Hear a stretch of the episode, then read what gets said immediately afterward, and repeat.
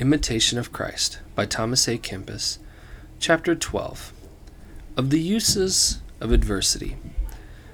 It is good for us that we sometimes have sorrows and adversities, for they often make a man lay to heart that he is only a stranger and a sojourner, and may not put his trust in any worldly thing.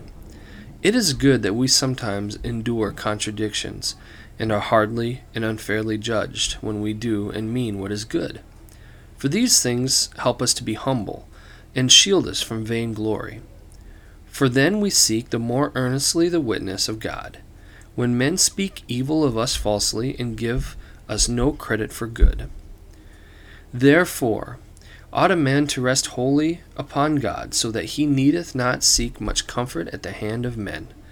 When a man who feareth God is afflicted or tried or oppressed with evil thoughts, then he seeth that God is the more necessary unto him. Since without God he can do no good thing. Then he is heavy of heart, he groaneth, he crieth out for the very disquietness of his heart. Then he groweth weary of life, and would fain depart and be with Christ. By all this he is taught in the world there can be no perfect security or fullness of peace.